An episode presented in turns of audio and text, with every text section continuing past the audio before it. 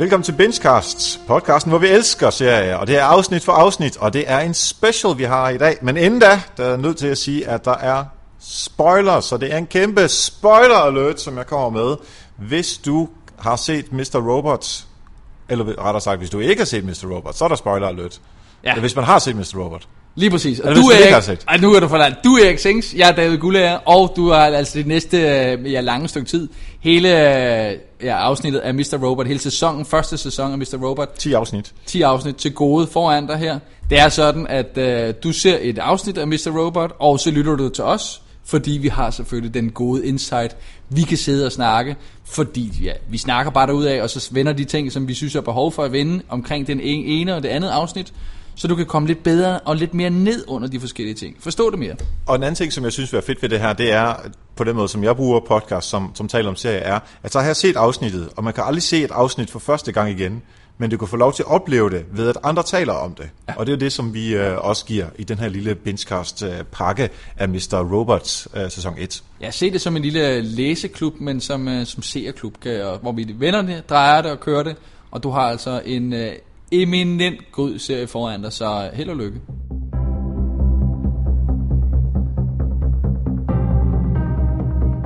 Så jeg synes egentlig, vi skal lægge ud med øh, Mr. Robot og, øh, og snakke lidt om den første afsnit, den første sæson. Der er kun én sæson ude, og det er en lidt anderledes øh, serie, kan man sige. Den vandt jo faktisk en Emmy som, som bedste dramaserie. Og uh, Sam Esmail, som er uh, skaberen bag, og uh, nu kan jeg ikke huske skuespilleren til Malik. Uh, Malik, det hedder han, ja. Ja, han er, altså han er ligesom den altomgribende person i den her nye serie. Og øh, helt grundlæggende handler om øh, hackeren, øh, Elliot er øh, altså hackeren number one, og han er sådan lidt mere en øh, social person, der er, ja, kan man godt sige, udfordret socialt, men har gudsbenåede hackerevner. Og det er ligesom det, vi, vi møder ham her i første øh, afsnit, sådan lidt, øh, lidt mystisk, meget socialt øh, forbi person, der virkelig har et problem med, med, øh, med ensomhed og være alene, og han virker også meget spøjs. Øh, tydeligvis øh, har han et stort had mod øh, de store kapitalistiske firmaer, helt bestemt de her E-Corp, som er, er øh, kan man sige, personificering, eller i hvert fald øh, punktet, hvor det er, det er det onde selv, som man også selv kalder Evil Corp. Uh, vi kommer først senere hen til at finde ud af, hvordan han vil ledes, men nu sådan lagt op, han sidder som et, øh, i et, øh, et, et firma, som er meget almindelig myre, arbejdsmyre, og så skal lave forskellige ting, men har i den grad had mod uh, Evil Corp her. Altså, det er jo Microsoft i 90'erne. Ja, Microsoft er egentlig også, jeg synes også, der bliver lagt lidt, uh, lidt over på, på store firmaer som Apple og så Ja. videre. Altså det, det, man, man kan godt se, det er jo ikke et, et selskab, E-Corp findes jo som sagt ikke, men man, man kan i den grad trække paralleller til nogle af de helt store kapitalistiske firmaer. Om det er en, en stikpille, det, det skal være svært at sige, men der er ingen tvivl om, der er i hvert fald et eller andet der. Uh, og det er jo spændende så selvfølgelig ham her start, kan man sige, fordi vi ligger hårdt ud. Øh, han ligger en, øh, altså, kommer ind i en, øh, en kiosk som en øh, øh, direkte øh, uh, anklager en person for, at han har set børneporno og alt det der. Og man tænker straks, øh, okay, du øh, er hackeren, med, du har hacket ind på hans computer og fundet de her ting. Hvor er lige den der hårfine grænse mellem det, der er kriminelt og det, der egentlig er, er fair nok. Og det, jo, det betyder jo også, at han ikke er sådan en øh, protagonist, som er øh, den gode øh, den gode held, som altid gør det rigtigt, sådan lidt Captain America-agtigt. Ja. Altså, han, han, der er grey areas på, øh, på alle tab med det samme. Og jeg synes også i den der scene til start med allerede, at det er fedt, at han så bliver angreb, anklaget for, at "Nå, men du vil bare have penge ud ja. af mig, altså ham Ja. der øh, fyren, der har set nogle ting, som han ikke bør se og, og gemt det, ikke? Øhm, vil du have nogle penge? Og Ja. siger, nej, jeg vil ikke have penge, for på det tidspunkt havde han allerede ringet til politiet, som så kommer ind, mens han er på vej ud.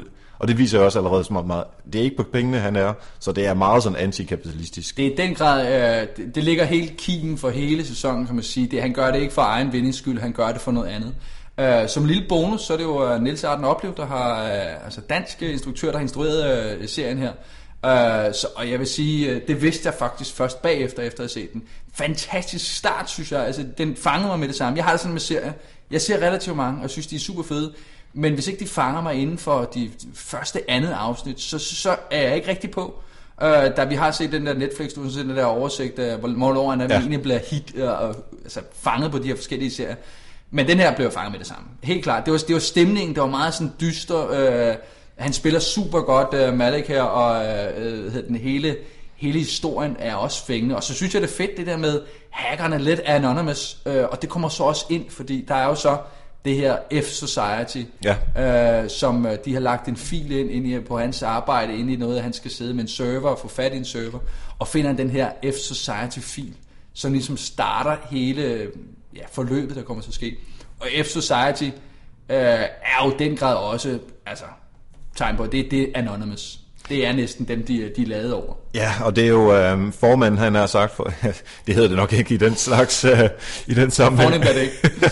Men øh, det er jo øh, Christian Slater, ja. øh, som, som er... Øh, ja, 80'ernes altså, stjerner, kan man sige. Han er, til, han er den grad tilbage på det her, og Christian Slater har jo ikke rigtig set øh, i noget, som jeg lige kan huske, sådan hukommelsesværdigt i hvert fald inden for, ja, i hvert fald siden 80'erne. Nej, men han var jo big star, movie star, ja. og så øh, går ned hvis det havde været 80'erne, så var han gået ned, fordi det er serier. Men ja. i min verden, så er det på samme niveau nu. Altså serier ja. og film i den uh, grad er på samme niveau. Ja. Men altså, han, er, han kommer ind væsentligt ældre, end man kan huske ham fra 80'erne. Ja, ja.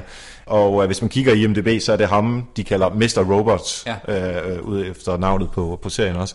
Uh, og, og han virker som sådan lidt en mærkelig type, sådan en, som er uh, halvfuld eller skæv eller whatever. Ja. Jeg tror, vi møder ham første gang på, uh, på en subway, ja, hvor han bare råber til, uh, til Elliot om et eller andet, om det er bare en eller anden type, som man normalvis vil, øh, vil ignorere. Så jeg, jeg synes allerede der, at den der mystik, som der også ligger omkring ham, den ja. bliver introduceret rigtig godt. Altså der er ingen tvivl om, at i hvert fald det her øh, var, var mit øverste på toppen af min serie favorit, og det var det faktisk allerede fra første første afsnit, der fængede mig den og slog alle andre serier, så, så på det tidspunkt. Uh, og jeg synes også, hvis man, uh, hvis man skal give sig i kast med noget nu her, og det skal man, fordi nu sidder vi jo og snakker om det her, og um, jeg synes, man skal gå med i læseklubben, give dig i kast med den her, det her første afsnit. Det er helt fantastisk. Og jeg kan bare roligt sige, at det bliver kun vildere derfra. Det er en sæson, som uh, er fyldt med uh, plot twist uh, og genial sejt skuespil. Uh, og i den grad fortjener, at den har vundet den her Emmy på grund af hele den her uh, sæson. Og som en lille bonus, så er der også en dansk, uh, dansk kvinde med os. Og øh, en svensker. Og en, en svensker mand, ikke mindst. Og ham bliver vi allerede introduceret til, øh, som han arbejder hos øh, E-Corp. Ja det du siger i forhold til, at vi vil meget gerne have, at hvis du lytter med, så endelig se med hver gang. Det du bare skal passe på er, at lige så snart du starter her, så har du svært ved at vente en uge ja. på at se næste afsnit. Men prøv at se, om du kan alligevel. der er sådan noget 80'er, øh, rot, cyber, øh, kinetic, alt sådan noget over ja. det her, bare i en, i en 2015 må det være, øh, udgave. Ja. Og, og det, det er super, super cool. Og man sætter øh, den der kapitalistiske øh, e-corp op, som, som det der onde, som vi, skal, som vi skal slås imod på en eller anden måde. Ja. Og, og, og vi bliver også introduceret til øh, en del narkotika, og øh, Elliot, som så mener, at øh, hvis man tager så meget af en eller anden form for narkotika, så har man styr på det, hvis man også tager noget andet og noget tredje. Og det... Jamen det er også, altså det, det er lidt anderledes serie, fordi netop hovedpersonen Elliot, han, han er altså en skæv person. Øh, den grad, altså som sagt, Malik spiller ham sindssygt godt, fordi ja. han virkelig... Man, man, føler, man føler sig faktisk ikke sådan 100% tryg i, uh, i hænderne på hovedpersonen her, som man vil sige normalt, hvis du så en, uh, en, en, en serie, så vil du også vide, okay, det her det er helten.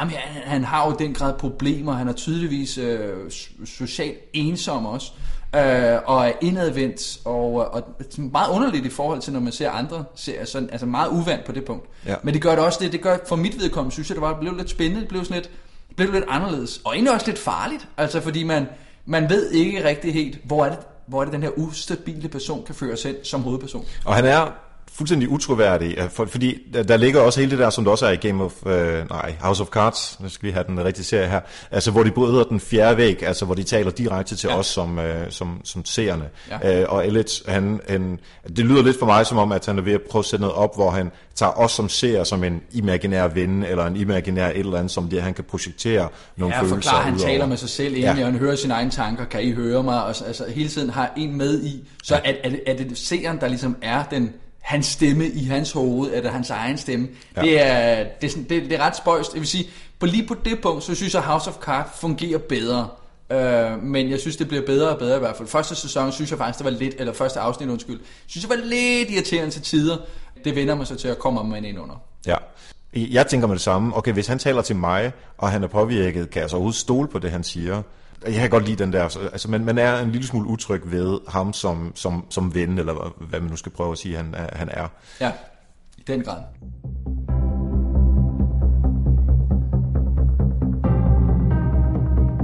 Vi starter med uh, Mr. Robot. Ja, Mr. Robot er jo uh, utvivlsomt en af de uh, serier, som, uh, som, som man kan sige, er også en af tidens mest interessante.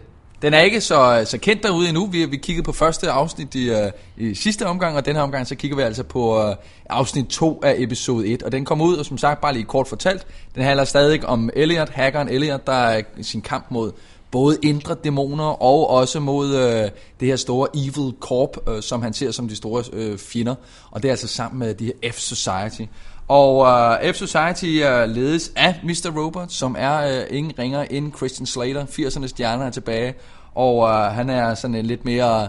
Han er den cool hacker, der ved alting. Ikke? Og han vil så gerne have Elliot her. Nu er vi så i gang i anden uh, afsnit.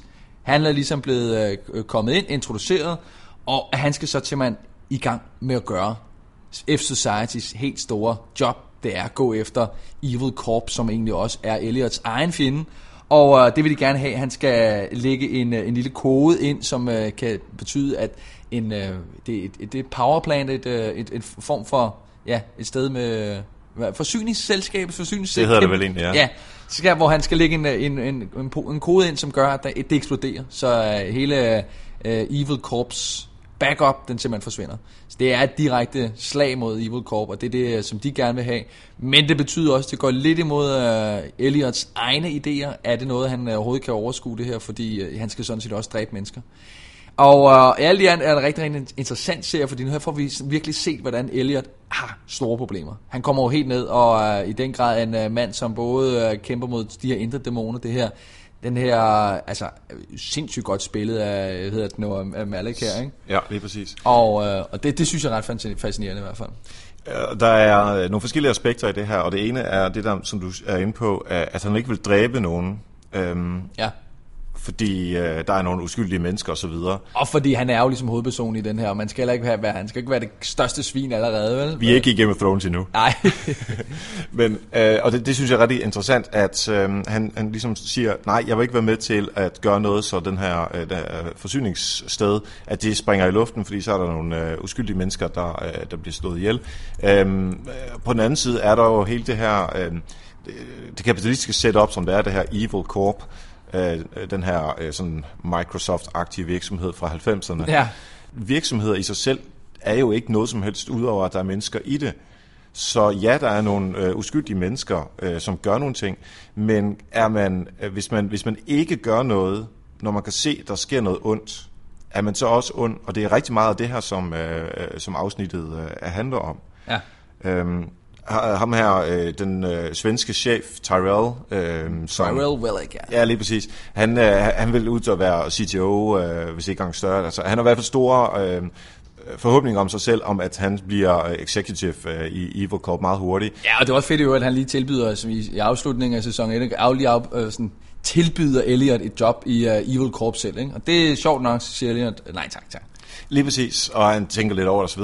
Men øhm, der er, altså han er jo ansigtet på det onde, men ja. de der, der, der han, han siger, der er 10 af de uh, advokater, som han havde allermest, ja. uh, sidder i rummet med ham på det tidspunkt, der er i starten af, af, af afsnit 2. Uh, men det, det, er jo også det er jo almindelige mennesker, og så har vi de mennesker, som rent faktisk arbejder for, øh, for forsyningsvirksomheden. Er de også onde? Mm. Og der synes den der øhm, øh, den udfordring, synes jeg er rigtig interessant med at sige, at hvis du bare accepterer et eller andet, der sker, og uden at vi skal lave store øh, som samfundsmæssige betragtninger, hvis man i 30'erne bare accepterede, at Hitler fik mere og mere, mere øh, magt, er man så også med, er man så også nazist ligesom Hitler? Og der er selvfølgelig øh, gradbøjninger og øh, grey areas og sådan noget, men det synes jeg netop, at, at serien virkelig får, øh, øh, øh, får frem her. Ja, det er rigtigt.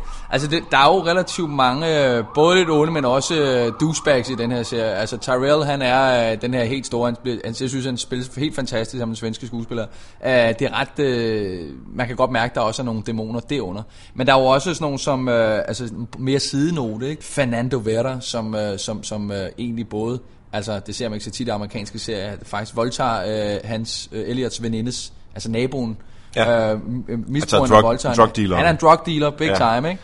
Han sidder og, i, uh, i de, de mindste underbukser, man ja, kan forestille sig. Han, han er, er virkelig creepy. Han er en rigtig creepy gut, og man må sige, uh, det er måske ikke den rigtige at, at gå efter, men det gør uh, Elliot nemlig ved at uh, gør det, han kan bedst, nemlig hacke ind i folks uh, computer og så få noget ud af det. Men så er der også Ollie, uh, Angelas douchebag kæreste. Må, må jeg lige tage ham der uh, creepy uh, ja. drug dealeren først? Hvad er der? Man hører Elliot tænke over, hvad der er, der sker. Han siger, han er, uh, ham er creepy drug dealer, han er et forfærdeligt menneske. Det er det virkelig en af de mest usle mennesker i hele verden. Så jeg har kigget på ham, og jeg ved, hvad han kan gøre. Jeg kan sådan set tage ham ned. Men det har jeg gjort, fordi så kan jeg ikke få de drugs, som jeg har brug for. Og, det, der, og der ligger jo også et eller andet i, at han accepterer noget, der er ondt, fordi det er øh, en fordel for ham, fordi der længere ud er noget, han har brug for, nemlig hans øh, narkotika. Og der er han jo også på en eller anden måde i et grey area, hvis man kigger på morale og, ja. og etik og sådan noget, ikke? Jo. Jo, bare, bare lige for at komme tilbage til det, det jeg sagde, men jeg var også lige den der Ollie, der han... Ja, det er kæresten til... Uh... Angela, ja, det er ja. sådan en lidt mere... Han er en douchebag af dimensioner, og, han er en poser, det er ja, så og han tager så den her, tager en CD fra, fra en person, der står ude foran sådan en, hey, vil du køre mit track? Står ude for hans arbejde. Ja. Uh, jeg har en gratis CD, vil du have den? Den tager Ollie så og sætter ind i sin computer, og der er selvfølgelig en virus på den her øh, ting. Som, og en meget god lille detalje, hvis du sidder derude og tænker, skal jeg tage CD'er direkte fra, øh, fra gaden, og så sætte den ind i min arbejdscomputer, eller bare computer derhjemme? Nej, det skal du ikke gøre tydeligvis. Det er i hvert fald også det, som serien viser her, de her, de her hackers arbejde, hvordan de gør det.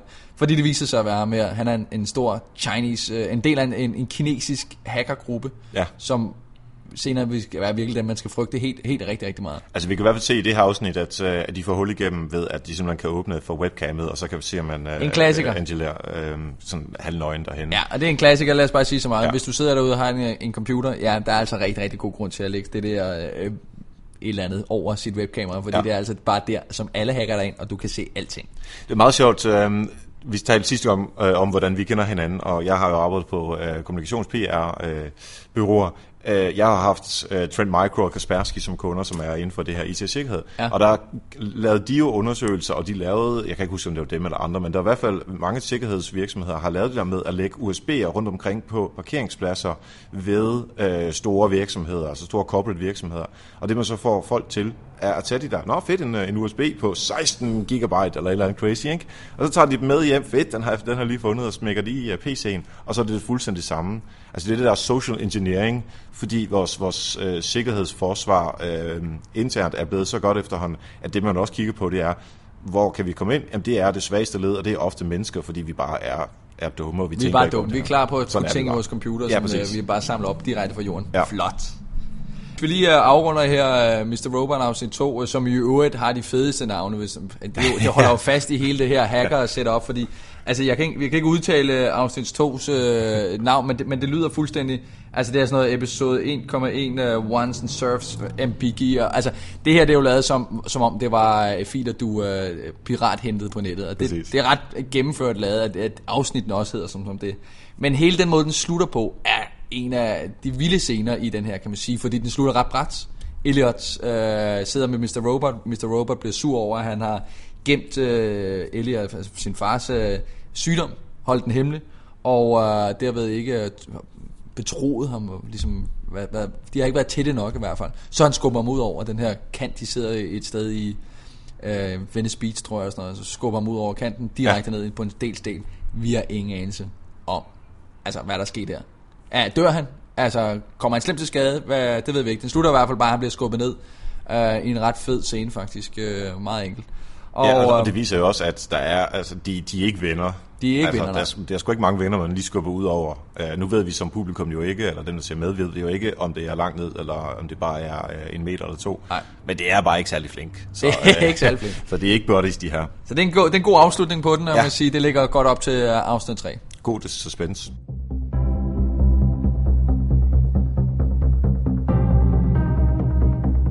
Mr. Robot, vi er kommet nu i tredje afsnit øh, af første sæson her. Stadig Emmy-vindende. Stadigvæk lige fantastisk, hvis du spørger mig. Det var i hvert fald øh, det her afsnit, der, der, der fangede mig. Øh, mest kan man sige, der, der er jo altid, hvor mange afsnit skal man se, før man bliver ligesom slugt ind i serien. Det var tredje, der gjorde det for mig. Mest øh, egentlig på grund af den måde, øh, afsnit 2 afsluttede på, der hvor vi ser Elliot blive kastet ud over. Hvad skete der? Alt er lagt på, på is, kan man sige. Men så heller ikke mere, end han overlevede selvfølgelig, han ligger på hospitalet. Men den måde, vi starter ud her, det er Tyrell, det er Tyrells show, altså den her svenske skuespiller, den her, øh, altså, det virker, han taler ind i kameraet, og skarpe billeder, og han prøver at øve sig på den her tekst, det er virkelig noget, han gerne vil være. Han vil gerne være CTO for de her, de store, onde selskab, øh, Evil Corp, som vi altså har fulgt fra, fra dag 1. Elliots, øh, skal man sige, nemesis kamp, dem han gerne vil have ned med nakken. Ja. Der er Tyrell, han vil gerne være øh, deres CTO, men han bliver i den grad afvist. Ja, det gør han godt nok. Ja. Uh, ikke lige fra starten af, men vi kan bare tage hans historie med det samme her. Ja. Uh, han vil gerne være CTO, og uh, som om det er sådan en, en hvor man, nogen, der skal på dates, og man tror, at man nu skal man ud og score, uh, og så han bliver bare blankt afvist. Ja. Han står sammen med direktøren, som han har fået sat et møde op, og han har øvet sig til det her møde, og så får han bare ved, vi har fundet en super, super uh, potentiel CTO, og så kan man bare se i hans ansigt, det var Ja, ikke lige... det lukker ned, og her kan man se, altså hvis, det er et meget godt billede på de der ambitiøse mennesker, som man måske vel også på en eller anden vis selv er øh, i bund og grund, men måske ikke så, altså han, han, han er bare, han viser den der, den, den, virkelig den skarpe side af ambitiøs menneske, en ubehagelig ja. side også, Ja. ja. fordi da han så ikke får det, han får, øh, så har han betalt en hjemløs for at tæske ham op. Altså, rimelig voldsom scene også, er ikke? så sindssygt. Jeg tænkte, hvad fanden vil han der? Altså, er han sådan en eller anden creepy øh, fyr, der skal ud og købe stoffer eller sådan noget? Nej, han betaler bare en hjemløs for at tæve ham. Ej, men jeg vil sige, han, det, der er et eller andet helt galt, og vi ser også lidt, øh, lidt senere i den her serie, altså der er, der er et magtforhold, som han også kæmper op imod. Ja. Og det er der, hvor man som dansker synes, det er ret sjovt, i hvert fald, fordi han har en dansk kone. Ja. En dansk kone, som er skudt i hovedet. Pisse lækker, skudt i hovedet, fuldstændig sindssyg. Hun er gravid, og øh, altså bare den scene, hvor, hvor hun bliver, hvad ved man sige, ballgagget, vil- hun, hun vil gerne blive bundet op, og han er ikke helt med på, at han synes, det er en god idé, hun er gravid. Altså, syg scene også, og så det Ja. der med, at hun snakker dansk, det er jo været 90% af dem, der ser den i hvert fald, ingen anelse om, hvad hun siger. Hun Ja. bliver heller ikke undertekstet. Nej, øhm, og, og de taler også sammen, øh, fordi dansk og svensk øh, og sådan noget. Øh, og bare billedet, jeg vil gerne lige tilbage til billedet, hvor hun ligger på sengen med den her gravide mave, øh, og bliver spændt op som sådan en stødstjerne, øh, og så siger hun, at det skal være strammere, og så det der i mund, det er helt fucked up.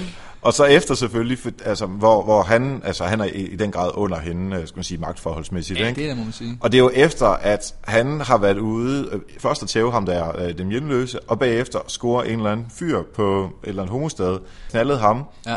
Og så øh, gjort et eller andet ved hans telefon, altså lagt en, øh, eller andet, en bog ind i hans telefon. Ja, det er, det er chefens sekretær, han, øh, han har det var knaldet. der, okay, for jeg kunne simpelthen ikke genkende ham. Nej, ja, fordi okay. der, der er chefens sekretær, han, han, altså han, gør, han, altså, han skyr ingen midler. Altså alt, Nej. alt er bare, der skal, alt skal ske her, ikke? Ja. Uh, og det er jo, det må sige, det, det er beundringsværdigt, hvordan han ligesom får det gjort. Men som man ved, alle bag en hver, måske i hvert fald flest af bag en hver uh, stærk mand, så står altså også en endnu stærkere, ubehagelig kvinde, ikke? Og hun er dansker, og hun hedder Stephanie Corneliusen. Ja, lad mig bare sige, at du skal lige gå ind og følge hende på Instagram. Det, det, så er det sagt. Jeg siger ikke mere. Okay. Hun er med i uh, Legends of Tomorrow også, Nå. som er den her uh, DC Hvor der er en anden øh, dansker, serie. Kasper Krump, også er med i, øh, Ja. som er Va- Vandal Savage. For. Men det er så en, øh, en sidenote. Ja. Bare lige øh, en ting, med, hvis nu når man er kommet her til tredje afsnit, og man, øh, hvis man synes, det er fedt, både på grund af musikken, læg mærke til billederne. Det er altså en af de ting, hvor Mr. Robot gør noget helt anderledes. Det er den her måde, de filmer på. Hvis du lægger mærke til, jeg tror faktisk størstedelen af deres billeder er optaget nedefra. Og sådan op, så man, ligesom, man, man, man føler lidt, du føler hele tiden, at du er under pres, fordi det er, det er meget sådan speciel cinematografi, du har, de har lavet, af en anderledes billeder, en anderledes skæring også i billederne, altså eksempelvis for at have vennen der, eller hans kæresten, som er blevet hacket, Nå, var douchebaggen Olli, der. tror jeg, ned, eller sådan noget, ja. Ja. ja. Han sidder ved computeren, der er der bare sådan et billede, som kunne have været et billede af ham, der sad ved computeren, men der, der får man ligesom ud gennem døren, det er sådan et meget anderledes billede. Ja. Der, det er tænkt helt fra start til slut. Lidt ligesom House of Cards i øvrigt også. Ja. Fuldstændig gennemtænkt med, med farver, det er gul og blå, konstant. Det er det også altså her. Ja, også øh, de par gange, hvor man så ser øh, folk nøgen, hvor, hvor, hvor øh, Tyrell knaller med ham der, øh, sekretærfyren der. Ja. Altså, gennem to døre, tror jeg, det er, det er og man ja. Kan lige se hans overkrop. Altså, Anderledes filme. Ja, Ja, præcis. jeg- jeg vil sige, jeg fik meget, ikke vise alt for øh, meget det der. Nej, nej, men jeg fik meget Og sådan en flashback til uh, American Psycho, lige den scene der. Ja. Hvor han lige står og flexer sin arm, mens han, uh, Ja. han ser sex der. Men, men det, ja, Og det, vi skal lige øh, understrege her, at øh, Mr. Robot er jo en uh, USA Network tv-serie, hvilket, ja. Side, hvilket vil sige, at de ikke må vise helt så meget, som man må på, øh, på Netflix, og, og slet ikke så meget, som Game of Thrones øh, går og viser. Nej, nej, det er på det punkt lidt kedeligt, men jeg vil så også sige, øh, nu, nu ser vi så Elliot, at han, er, han bliver lidt mere normal, øh, åbner lidt op, Ja. og Angela vil gerne invitere, øh, han vil gerne invitere hende til fest, og de kommer hjem til Gideon, hans chef, øh, og, Og alting virker lige pludselig, og igen her, musikken spiller op, og og som siger, der er jo ikke noget her, hvor jeg, jo, jeg kunne godt tænke mig at se Stephanie måske lidt mere. Men, men det er en anden ting. Der er ikke nogen af dem, jeg ellers har lyst til at se sådan mere nøgne. Jeg vil sige, det er ikke Game of Thrones lækkerhed. Nej, det, nej, det behøver vi det er, det er råt, det er det altså. Jeg kunne rigtig godt lide, at øh, han så øh, kommer ind og spørger, om han var kommet til den her fest, som han ellers har sagt øh, nej til hos øh, Gideon, der er chefen. Og så har han sådan en Starbucks-kaffe med, Ja. som jo lige så præcis er normale symbolet på øh, sådan, den normale amerikaner, der køber af den store måske også onde virksomhed. Ja. Hvis man husker tilbage til Austin Powers, så er det Austin Powers, Dr. Evil, der har købt øh, Starbucks. Det kan jo godt være en lille henvisning, Ja, det, det kan jeg godt lide. Men det er helt klart, det, det er sådan nogle scener, hvor man tænker, Nå, okay, nu har han fundet tilbage til normalen. Han har sagt nej, han vil ikke have noget med F Society at gøre. Og øh, egentlig sidder man lidt og rooter for ham, fordi han tydeligvis er kommet over, eller kommet i hvert fald op af den sump, han har været nede i. Ja. Øh, og man tænker, altså nu er vi jo så også kun i den tredje afsnit, så selvfølgelig skal der ske noget rent uh, dramaturgisk, det skal der selvfølgelig.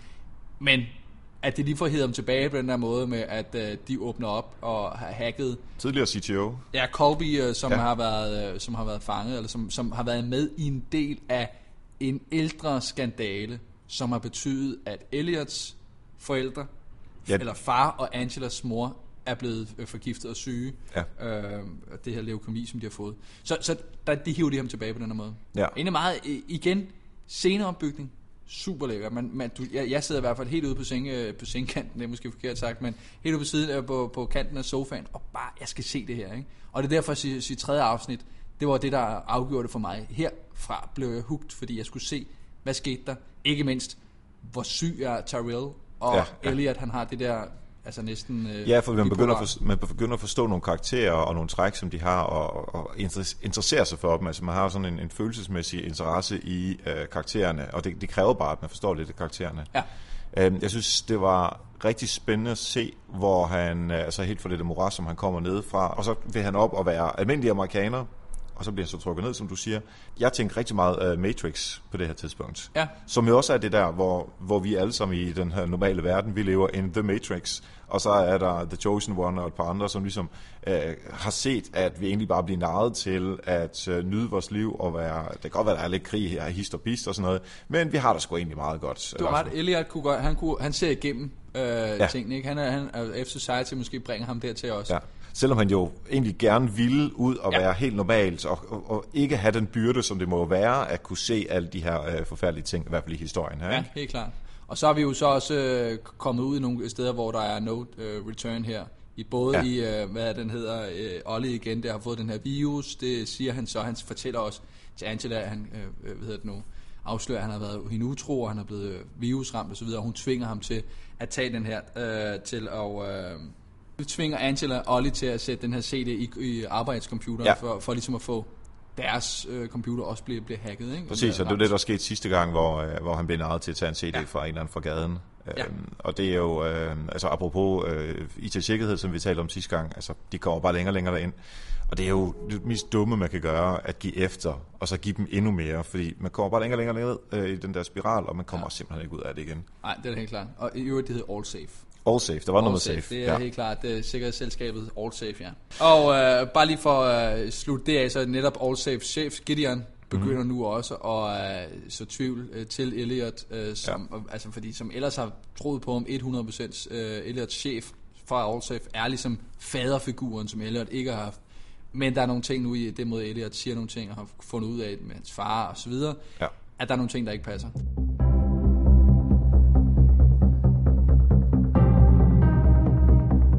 Mr. Robot har, har altså, som vi snakkede om sidste gang, i hvert fald for mit vedkommende, det var der, der, der skete noget. Det var point of uh, no return i, uh, i, i sidste version. Så, uh, så det var det selvfølgelig uh, naturligt at sige, okay, nu er vi så kommet til et sted, hvor nu går det amok.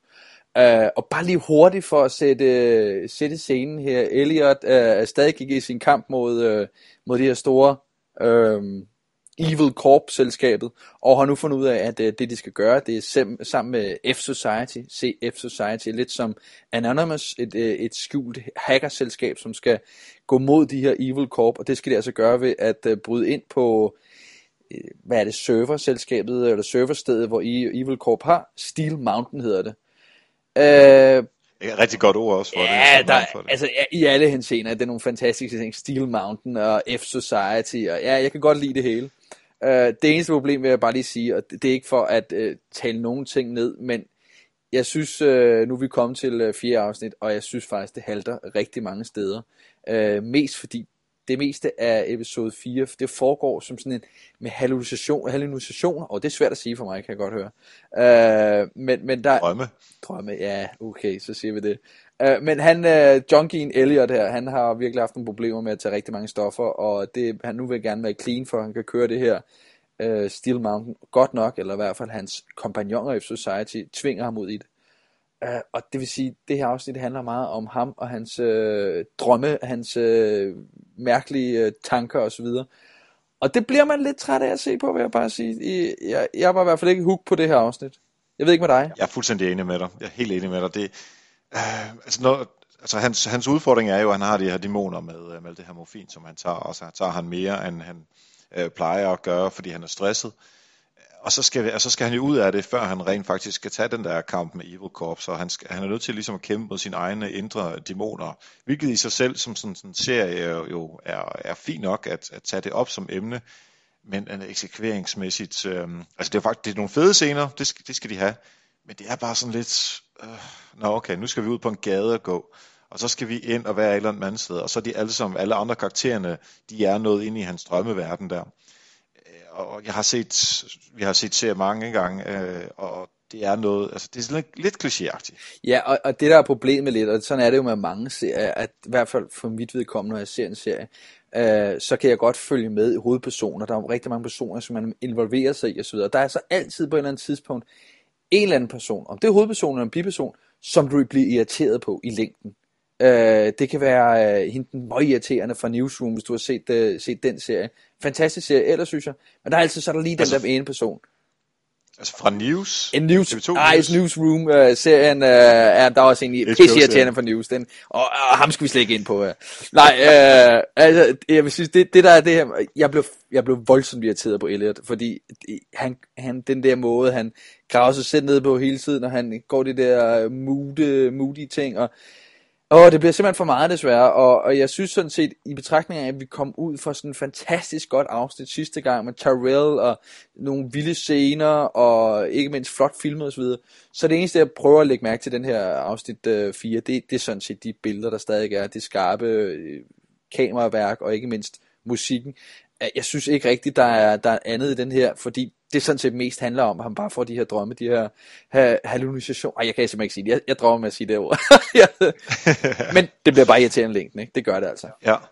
Øhm, jeg er helt enig med dig, og øhm, så, så lad os lade det ligge, og øhm, måske gå videre til øh, en ting, som, øhm, som det handler meget om, det er jo identitet, øh, fordi han, han er i den her øh, morphine zone, hvor han ikke rigtig præcis ved, hvad han er, og han vil, øhm, altså han arbejder hos den her Fail Safe, tror jeg virksomheden hedder, altså All Safe, ja. Allsafe, ja.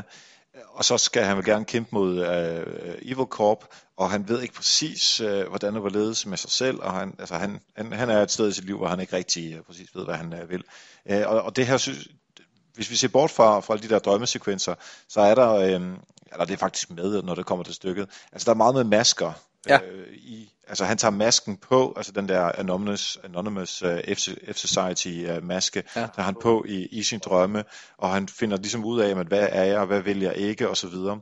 Uh, og jeg synes også, når man, når de, uh, tid, inden han går i de der drømmesekvenser, altså hvor han går koldt tyrker for at komme af, komme af med sin uh, morfin addiction, så har han en snak med alle de her i F Society, i deres uh, tivoli lager, eller hvad det er for noget, der hvor de, uh, der, der har hovedkvarter, kan man sige.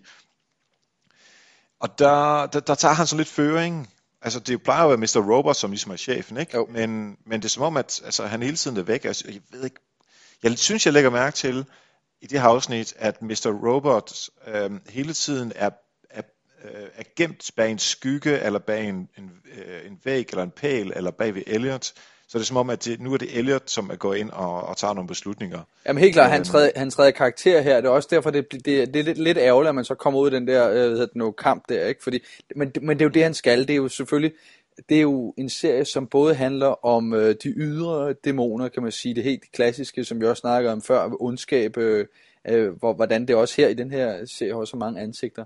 Øh, og så selvfølgelig de indre dæmoner, som, som også kommer med, hvad er vi for nogle personer, hvad er det, vi går op i, hvad er det, vi fokuserer på som livsværdier. Øh, og så, så selvfølgelig så skal man ligesom have den her øh, eksistentialisme, han skal ned, han skal helt ned og øh, bundgraves, før han kan blive genfødt på ny. Og, øh, og det, ja. det er en del af det også, og selvfølgelig skal han træde i karakter og være den der leder, som F Society også går efter. Ikke? Øhm.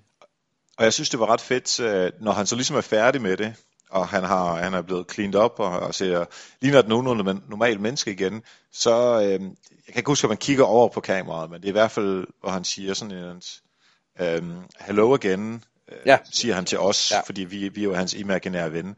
Og der tænker jeg, fedt, okay, så er det her også nu færdigt. Vi skulle igennem det. Nu ja. er han uh, reborn, og nu kan vi komme ud og, og lave den, den rigtige kamp mod Evil Corp.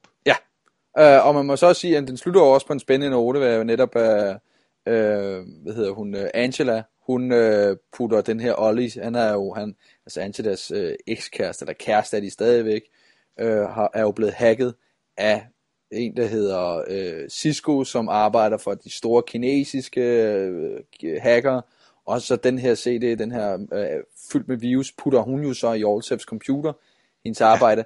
Og, og den slutter jo ret spændende der, kan man sige, at det saboterer sådan set øh, øh, Allsafe med Ollis CD. Så hun er ligesom også nu blevet en del, uden egentlig at, at, at være det, men blevet en del af hackerne. Og det er jo lige præcis sådan noget, der viser, at man sagtens kan være del af noget ondt, fordi situationen nu engang presser en ud i det, uden at man egentlig selv har lyst til at være ond. Og det, det synes jeg faktisk er sådan nogle grey areas, som øh, øh, uh, uh, Mr. Robert er god til at komme ind på.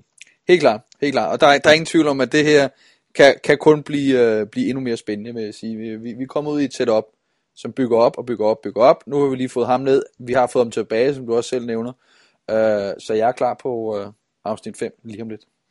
Sådan her. Sidste ting, jeg lige skal sige, det er, at sidste gang, der så vi Tyrell knalde en eller anden fyr.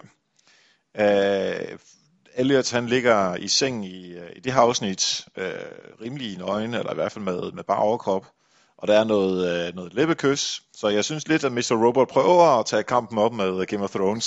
Selvfølgelig taber det hele vejen igennem. Ej, lad, os, lad os bare til. sige, det taber rigtig, rigtig meget. Det kommer vi tilbage til senere her. Jeg vil sige, den her, øh, øh det her afsnit, afsnit 4, Ja, det, det, det, det, det har ingenting. Altså, Mr. Robot, det kan slet ikke noget på det punkt. Men det er rigtigt, de prøver der i mindste.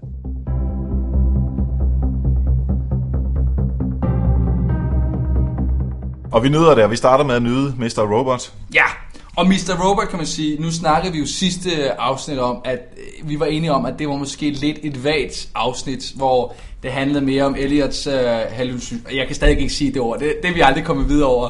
Uh, men det er vi heldigvis kommet videre nu med sæson, eller afsnit 5 her, det er helt klart et af de bedre afsnit, der er i den her første sæson.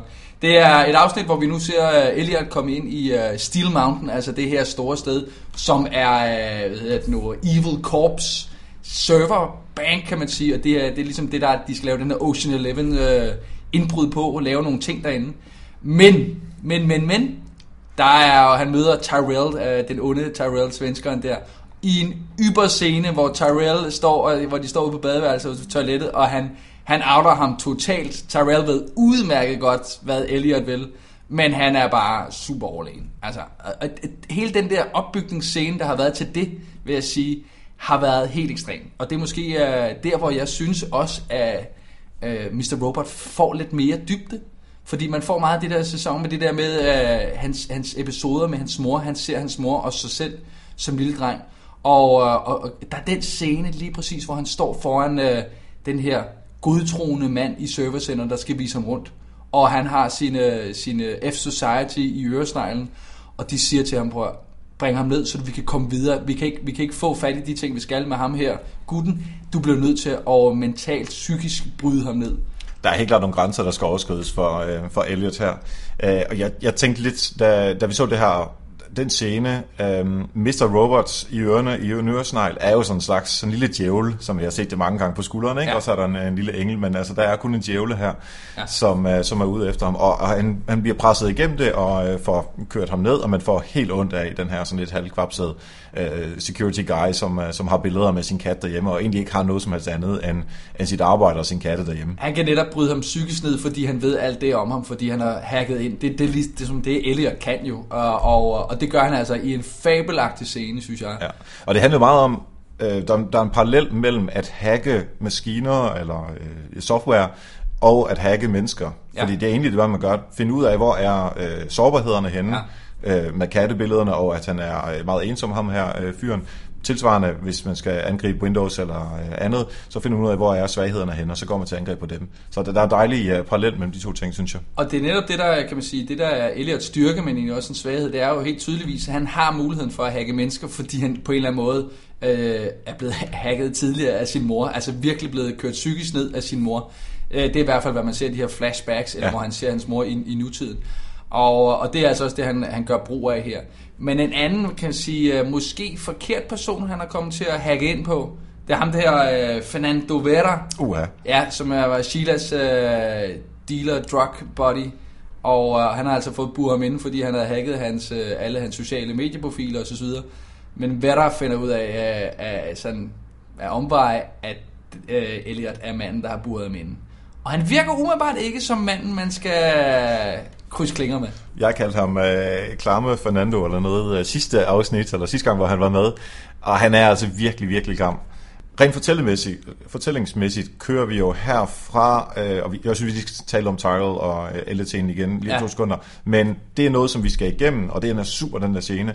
Og så kommer det næste, altså ja. nu kommer det her med øh, ham Fernando der. Så der er hele tiden et eller andet på fare, Ja. og, og det er den der hastighed, og det der sådan behov for, at vi skal videre hele tiden, som jeg er glad for, at vi øh, er nået hen til igen, så, for jeg, jeg synes, jeg tabte det fuldstændig i, øh, i drømmeafsnittet her.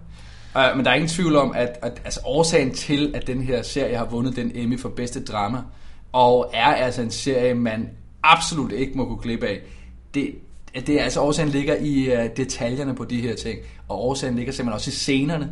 Der er, vi snakker om den her, hvor han, hvor han står og snakker med Tyrell, og han bliver outet totalt.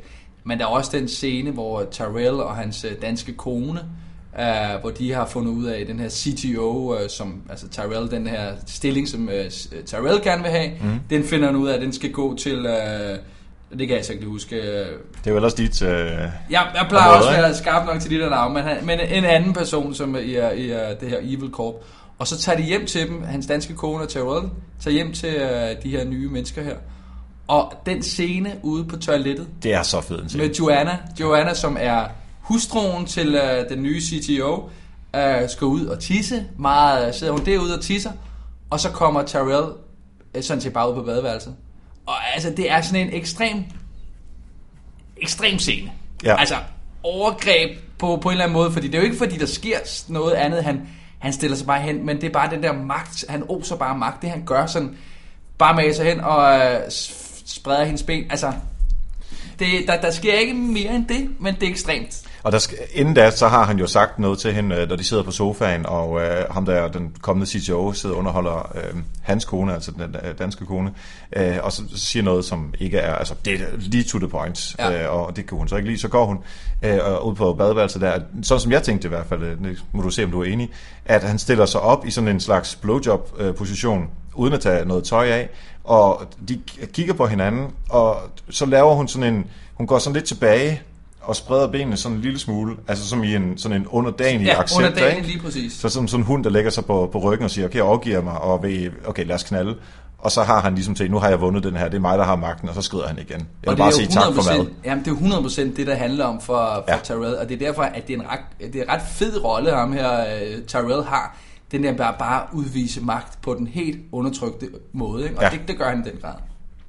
Uh, hvis jeg lige må komme tilbage to sekunder til Al, uh, Elliot og uh, Tyrell-scenen, hvor de er ude, i, uh, ja, ude på toilettet. Mm. Også det var toiletafsnit, kan man næsten sige.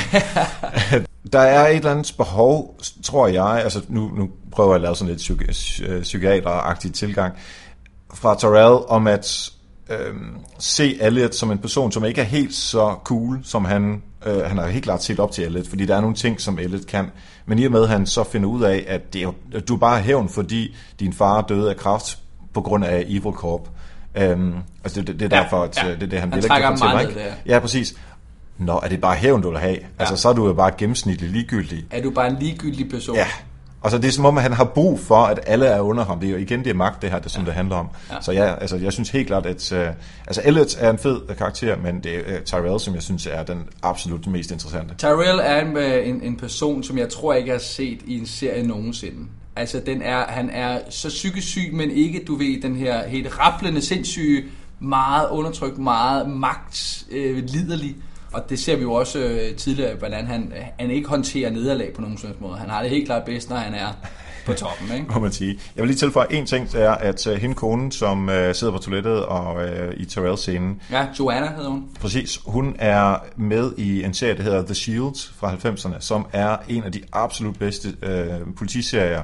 Uden The Shield, så vil serier som Mr. Robot og uh, Jessica Jones osv., altså hvor der er kontinuerlig udvikling i, uh, i karaktererne og i historien, de vil simpelthen ikke findes. Altså, det er simpelthen en punkt på vejen til, at vi har udviklet os til, at vi rent faktisk laver de her fede serier i dag. Uh, så, og den ligger også uh, på Netflix, som jeg lige husker det. Michael Chiklis, som er hovedrollen i den her, var en pissefed også. Så anbefaling. Så en lille, en lille hit. Ja, hvis vi havde flere timer i døgnet, så ville jeg gå i gang med det med det samme.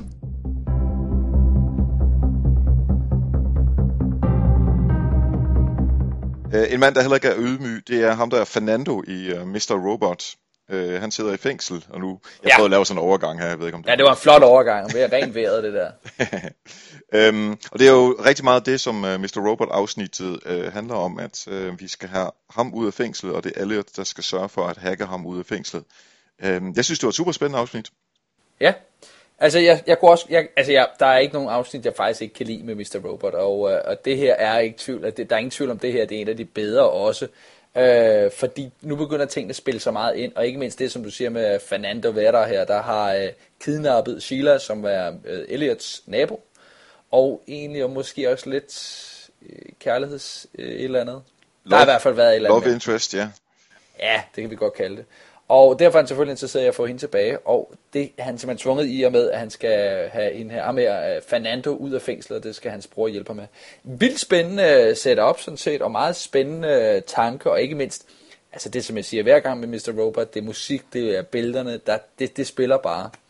Øh, men, men jeg kan sige, den måde, den slutter af på, skal vi allerede... Ej, det kan vi ikke sige nu. Det, det må vi lige... Det, hvis man selvfølgelig har set det, så ved man det også godt, men jeg synes, den skal vi lige vente til sidst, når vi snakker om Mr. Robot, fordi det er ligesom... Ja det, det bygger op til det. Uh, og ellers er der jo selvfølgelig, uh, hvad hedder det nu, uh, Angelas kamp. Nu begynder hun for alle at træde ind. Og jeg kan godt lide det, hendes, uh, hendes karakteropbygning har været meget vag i lang tid, hvor man virkelig har følt, hun, hun er altså både blevet trådt på af næsten arbejde, hun blev overset, ikke? Hun blev i den grad overset af sin kæreste, som bare er en skider, ikke? Uh, og så videre, og så videre. Men nu har hun begyndt at uh, altså virkelig gøre noget her, og, og begynde at uh, kæmpe en kamp mod uh, deres, uh, de her tidligere uh, ja, Evil Corps, som nu vil, som, hvad var det der, de to skulle tidligere hen have været medskyldige i, at uh, hendes mor og Elliots far blev ja. ramt af ja, kræft, ja, præcis, le- leukemi. Uh, og det er en af mine yndlingsscener i det her afsnit er, hvor uh, hun er inde og tale med uh, den her advokat, som jeg ikke tror, vi har set før. Hun er simpelthen så sej, hende advokaten. Uh, fordi hun, hun er interesseret i sagen her, øh, fordi hun har øh, øh, repræsenteret nogle andre på et tidligere tidspunkt, og, og hun har øh, altså ringet rundt til alle advokater i hele, øh, ja, hele området stort set, altså alle dem har haft noget med sagen at gøre, og så finder hun så den her advokat, som rent faktisk ringer tilbage og får et møde med hende, øh, men hun er bare fuldstændig disillusioneret og sådan helt passiv i det, man siger, man, nå okay, du har lavet understregninger, og du har øh, kigget på alle de her data, der er kommet ud i det her læk, Øh, og så på et tidspunkt læner hun så tilbage, åbner skuffen, og så tager en ordentlig flaske whisky frem, hælder det op, og begynder at drikke af det. Hold kæft, hvor er det fedt. Altså det er sådan noget, jeg kan bare godt lide det der, øh, den der sådan opgivenhed, selvom hun så selvfølgelig også bliver, øh, altså man kan godt se, at der stadigvæk er noget interesse, men, men, men, men hun skal virkelig øh, overtales til, at øh, vi vil tage sagen op igen.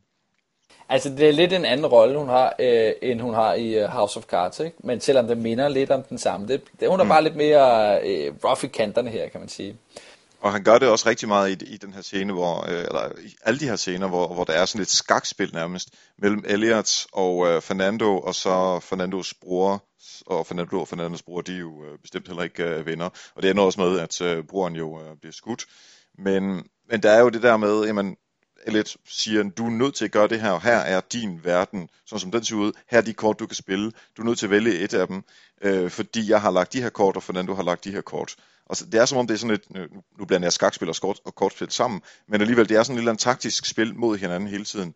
Øh, og han er meget mere selvbevidst og meget mere selvsikker, end han var øh, i sidste afsnit, hvor Mr. Robot jo var i ørerne på ham, da han skulle overtales til at øh, få den her lidt øh, kopsede mand til at, øh, at bukke under.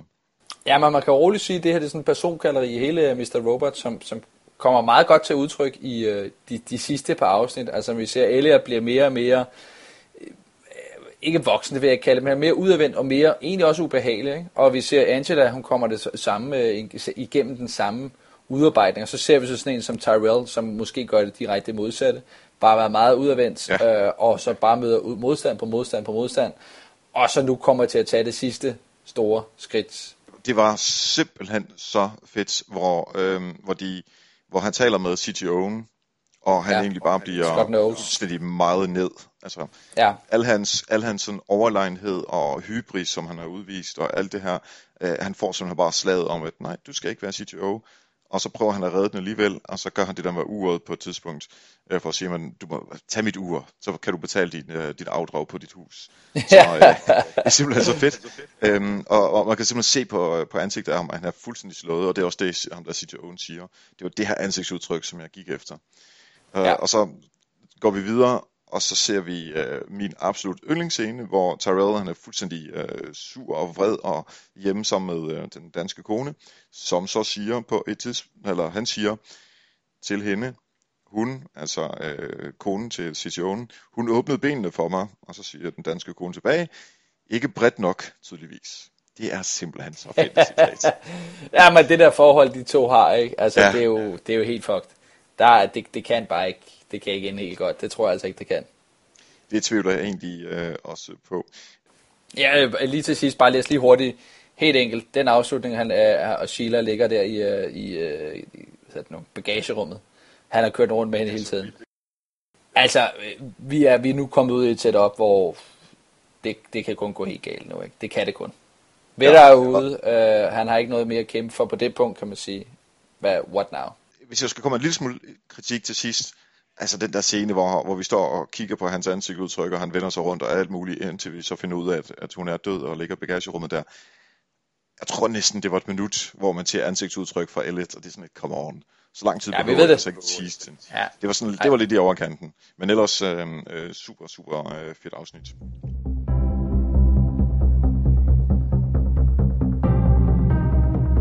Mr. Robot, vi er som sagt kommet til syvende afsnit, og øh, jeg vil sige, at det her er igen en serie, som øh, slår alt væk under en. Benene er i den grad tæsket væk her, og du ligger hårdt nede på gulvet.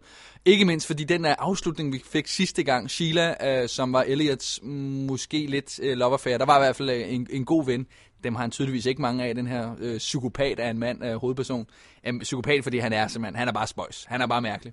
Uh, og det bliver han ikke mindre mærkelig af i den her, øh, det her afsnit. Og uh, det, jeg synes, der i hvert fald, jeg, jeg lægger mærke til i den her, det er de der de mennesker, vi har med at gøre. Øh, Elliot er kun en lille del af den her, det her afsnit. Det vi ellers ser, det er alle de her bipersoner, som Angela, der hendes kamp er mod hele det her ret, retfærdighed, når hun, får, hun vil gerne have den gamle sag mod uh, Evil Corp går op igen, hvor de ligesom er skyld i hendes morstød og Elliots fars død, og de fik uh, kraft, fordi de arbejdede med de ting, og der var nogle ting, der blev øh, afslut. Der var noget eller andet i hvert fald, som, som de ikke tog sikkerhedsmæssigt op. I hvert fald noget, som uh, Evil Corp prøvede at skjule. Ja, og, og der prøver hun så at få uh, en af hovedbagmændene til at, uh, ligesom, han står i øjeblikket, hvad, han, han, han er under anklage for... Uh, han er under anklage for at have sluppet nogle informationer ud, som uh, skadet Evil Corp. Som vel at mærke er Elliots skyld, fordi han har hacket ind, ikke? Ja. Men det vil Angela sige, det tager hun, vil hun gerne til skylden for, hvis så vel han vil uh, hvad hedder det nu, vidne i den her gamle sag. Og, uh, og der er der altså et, en sindssyg scene, synes jeg, hvor, han, uh, hvor man tænker, nu har Angela, uh, ham her, Terry Colby, meget fedt spillet også, han, han, han, han blev han super sej, og sådan et, altså et kæmpe stort skiderik.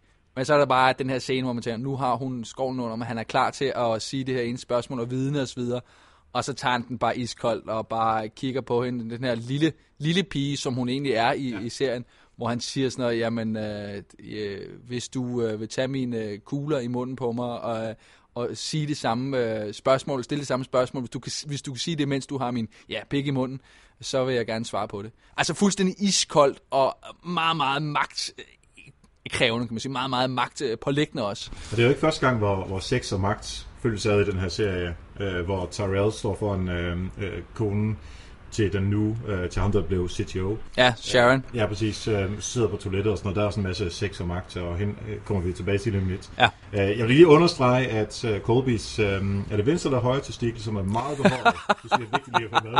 Detaljer, det er det, vi går op i i Benchcast. Ja, ja. Ja, men det er der nogle, uh, nogle detaljer, jeg synes, uh, det behøves vi ikke gå tættere ind på. Andre ting, vi har meget uh, åbenbart behov for at komme ind på. Lad os sige det. Uh, men, men altså, yes, det, det er svært at komme udenom den her, det her afsnits helt store turn, kan man sige. Helt store uh, element. Det er hende her, uh, Sharon, som altså er Norges, der er mange navne her, men det er den nye CTO i Evil Corp. Det, som Tyrell gerne vil være.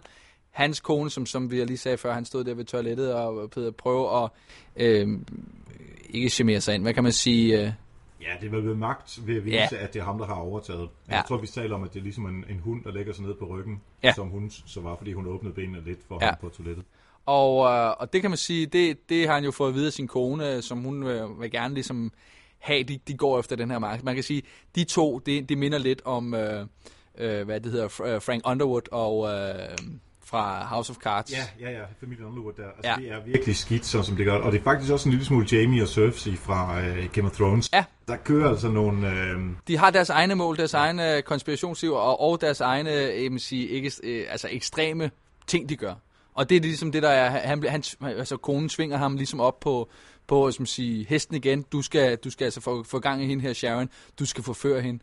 Og det tænker han, det gør han så til festen her, hvor uh, Norge så er blevet udnævnt som CTO, altså til familie, eller undskyld, til firmafesten, tager han Sharon op på, på taget for at forføre hende, for ligesom at sige, okay, så tager jeg det her skridt, så kan jeg få ham der Knowles ned med, på nakken på en eller anden måde ved at forføre hans kone.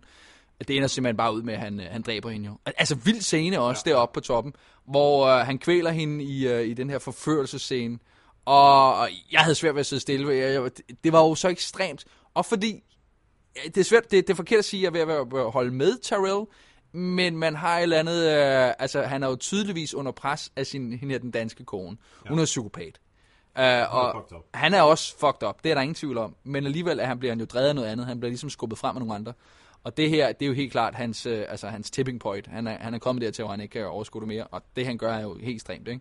Og man kan også se, det er ikke noget, han har planlagt på forhånd. Han er ikke glad ved situationen. Altså det er klart, når man står ældre, man er ikke glad. Men man kan jo godt være sådan en eller anden psyk, øh, psykopat, psykopat, som egentlig bare slår folk ihjel og bare synes, det er fedt at se morder. Ja. Men altså, han, han går jo fuldstændig ud til gode skænd efterfølgende og, og, og græder og løber væk og så videre. Altså det er sådan et, et passionsmor. Øh, og sandsynligvis fordi han simpelthen har set sig slået af øh, den her CTO, ja. øh, Sharons mand. Og nu måtte han ligesom have hævn. Øh, og, og det gik fra sådan det seksuelle som egentlig var planen inden for rammerne, eller ikke sådan lidt pænt, men alligevel, så, så tager man lige skridtet videre, og øhm, det jeg husker bedst fra den der scene, er, er at de kottet væk fra øh, selve kvælningen, og hele tiden over på øh, hendes ben, ja. som hele tiden sådan sparker ind mod, mod, mod jorden. Og grusen, ja. Ja, og på det tidspunkt taber en af stiletterne, så altså det var virkelig... Øh, det er grimt mor. Ja. Det, det er ikke et, et smukt, øh, undefuldt et, hvor man siger, i andre serier ville man måske bare have valgt et eller andet, hvor vise meget enkelt, at han skubbede hende ud over, eller det ved jeg ikke, det her det er, sådan, altså, det er grimhed i alle hendes scener, og det, det er ligesom også det, der, der ligger til, til grund i hele den her serie.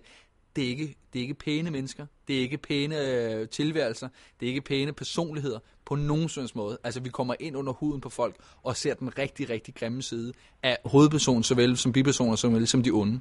Og samtidig er der noget underlægningsmusik, mens han slår hende ihjel. Uh, som, uh, jeg kender ikke selve sangen, men sindssygt uh, fed musik lige præcis til det her, og ja. slet ikke noget, som man tænker er, er sådan en klassisk mor, uh, mormusik, hvis man, uh, hvis man, hvis der noget, der hedder det. Hvad er, hvad er klassisk mormusik for dig? Ja, men det er sådan lidt, uh, du, du, du, eller det den stil, ikke? ja, ja, jeg kan se det. Men i hvert fald, sådan, uh, jeg tror, de synger på et tidspunkt, it has to hurt, eller eller andet i den stil. Ja. Uh, med sådan, sådan en eller anden uh, postmoderne uh, musik. Jeg, jeg kender mig ikke så meget øh, på musikgenre, men det, det passede perfekt ind til det, når man tænker, at det er Mr. Robot. Og vi har talt om det før, at de Ja. bruger musik på en super, super fed måde. Altså hvis man skal se Mr. Robot, og øh, det kan være godt være, at du sidder her og hører Benchcast, og egentlig kun har set Jessica Jones, eller måske kun øh, Game of Thrones. Øh, men jeg vil sige, som sagt, du skal ikke snyde dig selv for øh, Mr. Robot, at det er netop på grund af sådan nogle, sådan nogle scener her. Øh, det er flot filmet hele vejen igennem. Genialt baglæg, øh, baggrundsmusik, øh, og, og, og altså hele det der setup der. Soundtrack, super fedt, ikke? Ja. Øh, og så ikke mindst det, der så sker, som siger, den måde, den også slutter af, hvor han, øh, altså, Elliot nu sidder hos sin øh, psykiater, og for første gang egentlig åbner op over for en person, men på en ret sådan crazy måde, fordi han, han siger jo sådan set, det han egentlig gør, det er hans tilværelse, det er, det, jamen jeg er en hacker, det jeg gør, det jeg kan, det er at finde ud om, om alle folks hemmeligheder, og det gør jeg gerne.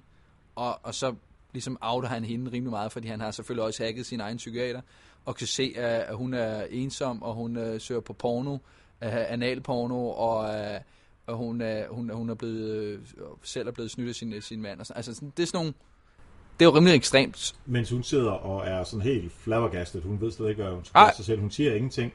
Og det er, øh, altså, jeg vil ikke sige, det er et voldtægt, men på en eller anden måde er det sådan en, sådan en digital øh, Det- måde af noget voldtægt. Fordi du ved noget om mennesker, som Ja. mennesker egentlig ikke øh, som mennesker egentlig tænker, det er noget, som jeg har privat. Altså, når jeg besøger og søger på min porno, så er der ikke noget behov at vide, hvilken slags det er. Nej. Ej, det er helt klart, helt klart et digitalt overgreb, han gør på folk. Og det har vi også set før der i, øh, i den der bunker. At, han, at det, han, det, kan, det kan han godt. Og jeg ved ikke helt, om han, han godt kan lide det. Det, han, det er svært at vide om sådan en person, om han kan lide sådan nogle ting eller ikke lide sådan nogle ting. Men han gør det, og han gør det gang på gang på gang. Øh, og uden egentlig at tænke yderligere over det, virker det som. Altså for mig var det som om, han, øh, hans chef i Allsafe siger Gideon. på et tidspunkt, ja, siger jo på et tidspunkt, øhm, nu skal du passe på, at du ikke lukker dig selv fuldstændig inde. Ja. Find en eller anden, som du stoler på, Ja. og snak med de udfordringer, snak om de udfordringer med vedkommende. Ja. Og det er som om, at det her det var sådan et, et sølle, crazy forsøg for Elliot, for at alligevel komme til at snakke og åbne sig. Øh, og så laver han det her overgreb samtidig med, at han åbner øh, Ja. op. Og det er så et spørgsmål, hvad der sker i næste afsnit, om hun fuldstændig lukker ham ud, eller om hun er tilstrækkeligt professionel til rent faktisk at kunne hjælpe ham. Vi er i hvert fald kommet ud i et setup nu her, hvor altså, Ter- Terrell har dræbt øh, sin ja, chefs kone, kan man jo roligt sige. Og øh, hvad hedder det nu, Elliot har malet sig op i et hjørne. Og, men, men egentlig fået lige den der, bare ligesom sidste, åbnet op sin anden del med F Society. De har nu fået adgang til den her Chinese Army, ja. ikke? Så øh, det skal, nok, øh, det skal nok gå amok næste afsnit. Det bliver spændende at se, hvad det næste er.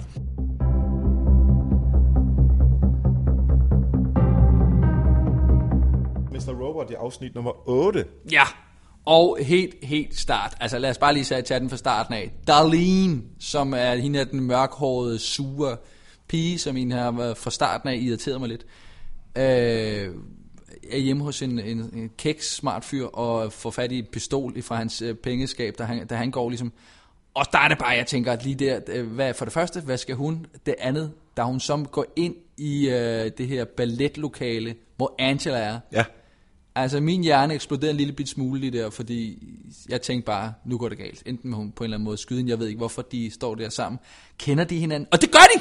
Det gør det jo, og det er jo, altså, må vi godt sige det til allersidst, det der sker? Lad os, kan vi godt tage det nu? Ja, det bliver vi bare nødt til, for det er, det er for vildt. Det er en sindssyg slutning, og Ja. ja. det, det her det leder jo hen til, fordi jeg vidste jo heller ikke, at de kendte hinanden, uh, Angela og Darlene, men uh, de går åbenbart til det ballet sammen, eller ballet sammen, og de viser så, at Darlene er søster til Elliot. Ja, hovedpersonen har simpelthen en søster, som han har glemt. Meget absurd scene, fordi han, Fuldstændig sindssygt. Altså, han, den har ligesom det, det lagde sådan lidt op til det der kærlighed, og han, han, man kan også se der på et tidspunkt, hvor uh, Darlene, hun siger noget sødt til ham, pas nu på dig selv, og giver ham et kram, og han bliver sådan helt rørt, det er sådan, hvad, hvad, han, han bliver tydeligvis sådan lidt øh, romantisk involveret lige pludselig, og tænker også, ej, jeg går lige ind for, for et kys her. Så lav lige den der øh, Ja, med det, skovhovedet. forestiller du lige gør det uh, på, på, med, med din søster, det, det går ikke. Nej. Og det er klart, at uh, hende her, Darlene, den sure... Uh, Hacker. efter teenager, hvad man kan kalde hende hacker, jeg bliver relativt sur over det, og siger også, har du glemt, hvem jeg er? Ja. Og altså, der sad jeg helt ude på kanten og sidde, fordi, ja, jeg ved ikke, hvem du er. Jeg har da fuldstændig glemt, hvem hende der Darlene er, hvis det hun spurgte til os. Tydeligvis er hun en person, som de skulle kende hende, og det er rigtigt, ren øh, sådan en tæppet væk under personen, så er det altså hans søster. Og vildere endnu, kan man sige, så går han jo hjem Lige præcis, så kommer det næste. Altså nu har han fundet ud af, at hun er søsteren, og så går han jo fuldstændig i, øh, i, i baglås, fordi han, øh, der er, altså, og det giver god mening, at man går i baglås, når man finder ud af, at man har glemt sin søster. Og han begynder at betvivle os, altså vi er jo hans imaginære ven, om, om vi ved mere end ham, og hvad fanden der sker med alle ja. de her ting. Uh, og så prøver han at google sig selv, og så videre. Der er så åbenbart overhovedet ikke noget at komme efter, og det ved vi jo, fordi han sletter sig selv uh, online hele tiden. Men vi ved jo også godt, at han har sin, uh, sin lille lomme, sine små lommer med CD'er liggende. Og der er en CD uden navn på, som der er den første CD, som vi så lige kunne uh, vurdere det. Og den tager han uh, lægger i computeren, og så viser det sig, at der ligger alle uh, informationer om ham selv, altså hvor han har hacket sig selv. Og meget, meget mærkeligt, når man ser det som første gang, så er der uh, sådan familiebilleder af, af Mr. Robot. Ja, Christian Slater. Præcis, og det giver ingen mening, indtil at man så stille og roligt nok finder ud af, hov, at det er måske hans far, Det er hans far. og selvfølgelig der er Lins far samtidig med. Bum, hovedet har lige sprunget lidt i luften der, i hvert fald hvis man er fuldt med fra starten af.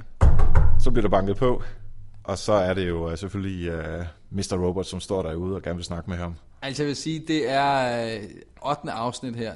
Virkelig et af dem, som bliver, hvor det, altså, hvor man bliver taget helt ind bag kulissen. Det der med den der overraskelse af de søstre og det er faren. Altså det, det, jeg kan godt lide det.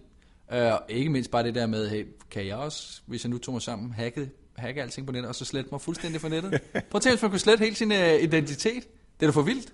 Prøv at tænk, hvis man havde en helt vildt irriterende bror, som man gerne ville have med. Så kan du bare slette ham fra nettet, og ja. uh, give, på en eller anden måde give ham hukommelsestab. Det er jo også lidt der, det, der er sket med Elliot.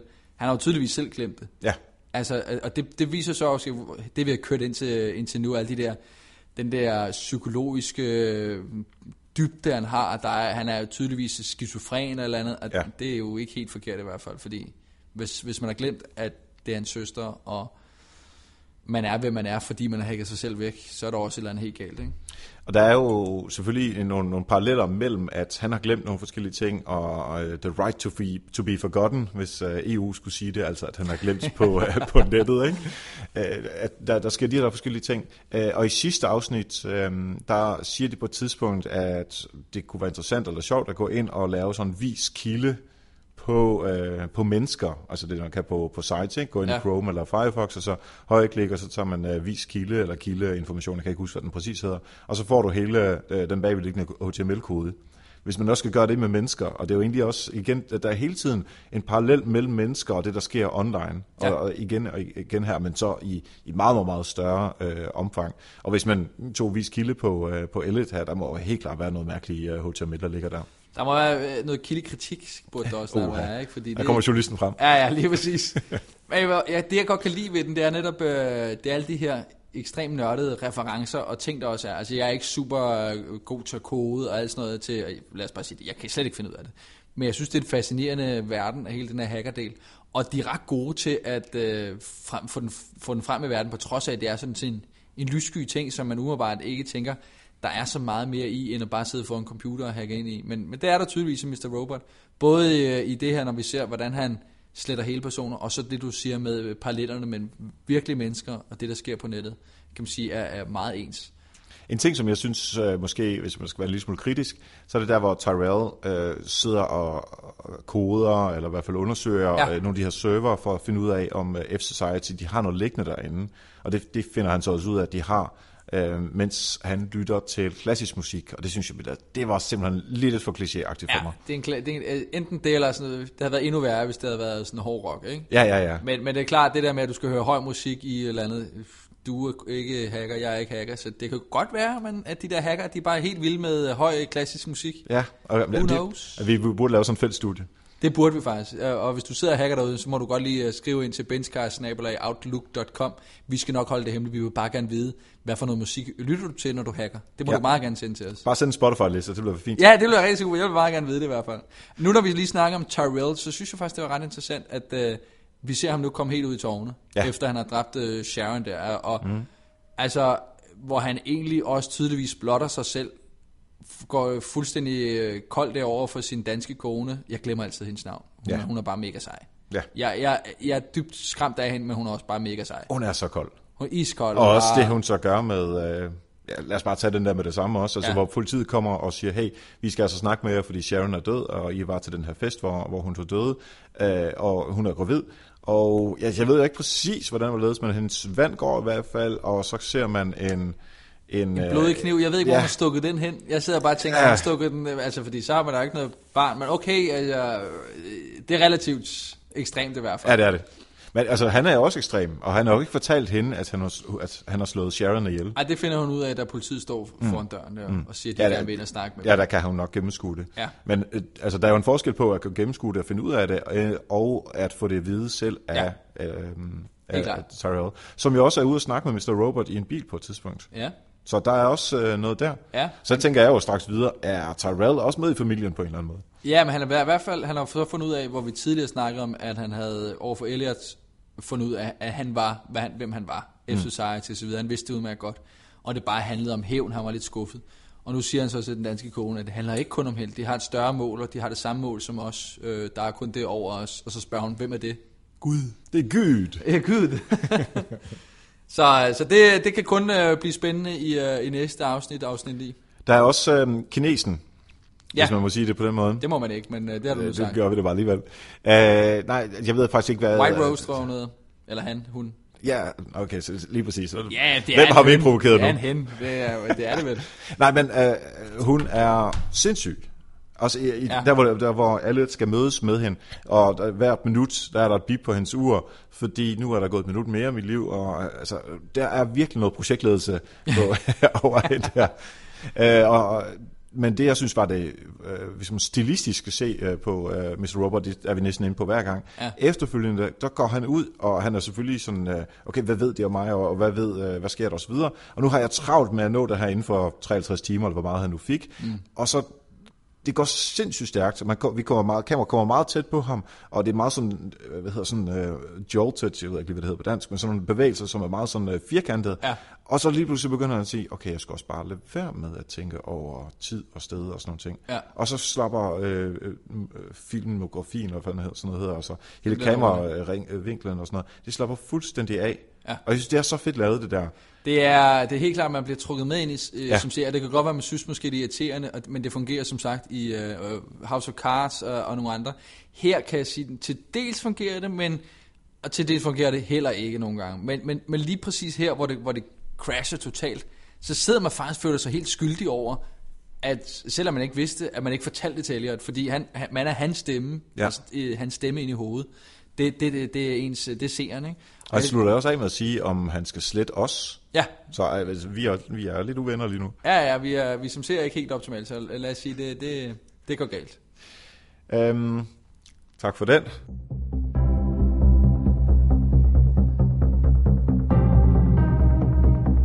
Mr. Robot. Yes, Mr. Robot, vi er øh, nu kommet øh, til øh, sådan efterdønningerne, kan man sige, på sidste uges afsløring. Elliot øh, er søn til Mr. Robot himself, Christian Slater, som, øh, som ligesom har været øh, hovedrollen, kan man sige, i hvert fald inden for det her F-Society.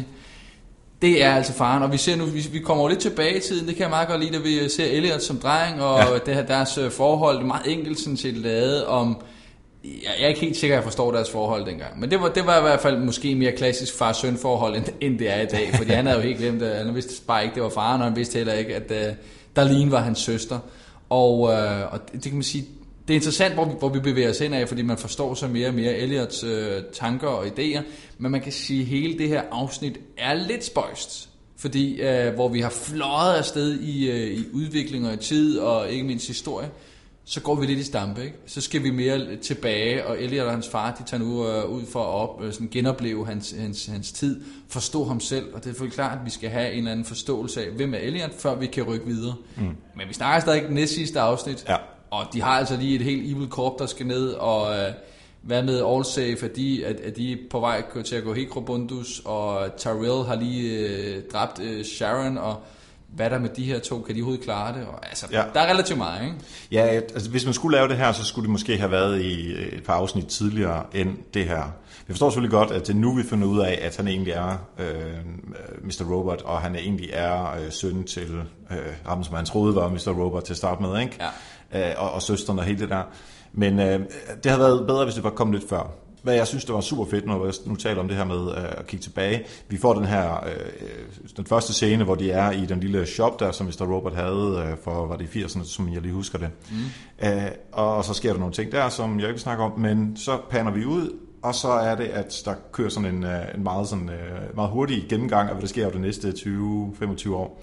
Øh, hvor der er, der er en blomsterforretning på et tidspunkt, og der er en eller anden tattoo-forretning, og så sidst der ender det selvfølgelig med en filial for E-Corp. Selvfølgelig. Og det er, altså, det er simpelthen så smukt på en eller anden måde. Ikke? Ja, altså, det, ja. er, det er virkelig den der sådan negative, kapitalistiske, altså antikapitalistiske tilgang, som, hele, som serien jo også øh, taler meget om, som de lige får formidlet der. Altså, det er flå, god detalje. Men det er netop lige sådan en detalje der, hvis man var vild med uh, Breaking Bad, den måde Breaking Bad var bygget op på, så er det faktisk det samme, de gør her. Altså de tager noget fra et, et, et element i fortællingen, og så ændrer de på det, så det ikke, altså som, så man ligesom tænker, nå okay, simpelthen ender vi her. Uh, en, en klassisk scene i Breaking Bad, den her med den her dukke, eller den bamse med brændt øje, uh, der ligger i poolen, øh, og hvad- man tænker, hvad er der sket her, og finder ud af, at det er et flystyrt senere hen i, uh, i sæsonen. Altså, det er sådan en genial historiefortælling, og det er det samme her, synes jeg, de gør. De tager nogle, de tager nogle greb, som virkelig er virkelig geniale, og som fungerer også. Øh, og det gør det her, og man kan sige, den store afsløring havde jeg heller ikke set komme. Mm-hmm. Øh, den her klassiske, igen lidt ala Fight Club, Ja. med at vi ser til sidst, at i virkeligheden er Elliots far faktisk død, ikke? Og han ser ham kun. Jeg vil så bare sige, altså jeg havde slet ikke set den komme, og jeg blev øh, sådan, var alligevel overrasket over det. Samme her. Øh, men, men vi snakkede om det bag om øh, benchcast-optagelserne. Der, der, der er sådan nogle øjeblikke, eller det som der også sker i Tyler Durden og Fight Club og så videre, at det egentlig kun er, Tyler Durden kan, kan hovedrollen kun se. Og, men her har vi jo altså nogle episoder, hvor Mr. Robot snakker med Darlene, hvor Elliot om at- ikke er i nærheden. Om at Tyrell, og Tyrell i i bilen sidste og afsnit, ja. Hvem er, det forstår jeg simpelthen ikke. Ja, og er det så Elliot, som han har snakket med, men så, så, så, så tager er der jo noget forkert i, Ja, det er øh, lidt spøjst. i udvikling, ikke? jo. Men måske skal man også mm, altså, Ja, ja, ja. ja. faktisk se igennem fingre med den slags. Men, men jeg tænkte nemlig også øh, lige præcis på det samme, at øh, sådan rent logisk kan det måske ikke helt lade sig gøre. Men okay, nu er vi, det er også øh, tv-serie. Vi er, vi er videre som så. Ja. Jeg kan godt lide den der, hvor han øh, skubbede faren ud, over, ud af vinduet fra hans, øh, jeg går ud fra, det var hans tidligere børneværelse. Ja. Ligesom faren skubbede øh, ham øh, ned af, af skrænten, Ja. øh, eller ned for den der pier i, i afsnit 2-3 stykker eller sådan noget. Ja, det, skal, det hænger ligesom sammen, tænker Ja. Og ikke mindst øh, hele det der, det der forhold, Tyrell, svenskeren og den danske kone Joanna, de har, ikke? Ja, Uh, det er jo kommet ud til spidsen nu, hvor, altså, vi, hvor jeg må sige, man har måske havde forståelse, eller det ved jeg ikke, om man havde forståelse for, men i hvert fald havde Tyrell den her kæmpe, altså han osede bare magt. Ja. Ja. Og nu er vi jo set igennem skidtet ja. om, at årsagen til, at han oser så meget magt, men det er simpelthen af nødvendighed og af tvunget, øh, tvunget lyst, kan man sige, fordi at bag en hver stærk mand, ikke, der står ja. en Ja. endnu stærkere kvinde, og hun ja. er Ja. fandme med ubehagelig. Ja, det er hun. Og hun, og hun skifter også fra at være sådan meget, øh, meget altså det med, at hun fremprovokerer sin, øh, altså fødslen der med, med en kniv, eller hvad det var, sidste Ja. afsnit. Og så nu, nu ændrer hun så til, at hun er altså meget kærlig og meget... sårbar. Øh, ja, præcis. Ikke? Så altså, hun er virkelig sådan en af de der øh, femme fatale øh, damer, som virkelig er svær at, at gennemskue.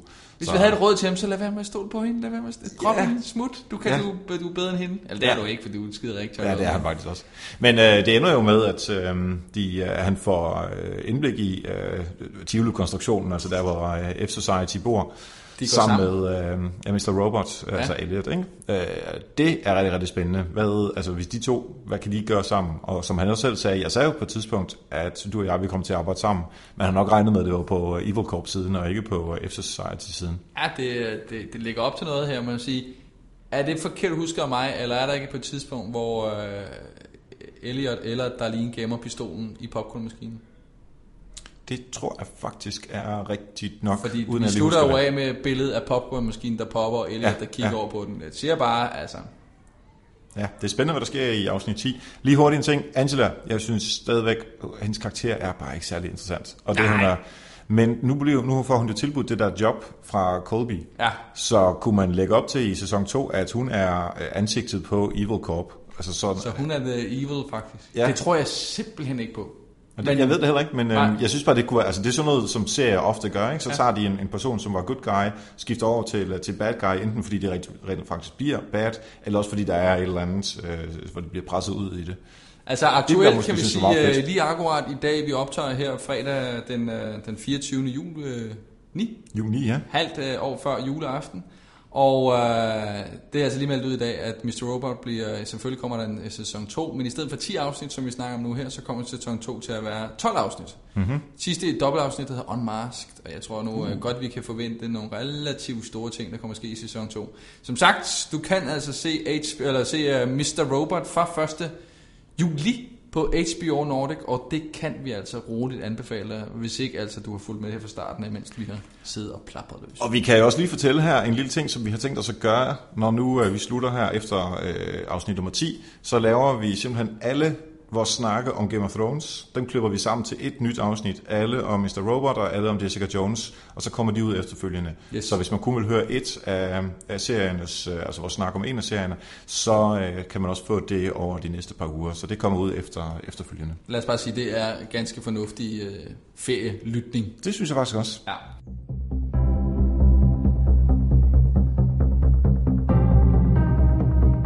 Mr. Robot, og der er vi altså, vi er jo kørt igennem en øh, både noget forvirrende sæson, men også super detalj, detaljeret og øh, altså eminent, synes jeg, spillet øh, ja, serie og ja. sæson i det hele, gennem hele, hele vejen igennem af, af mange af de her skuespillere.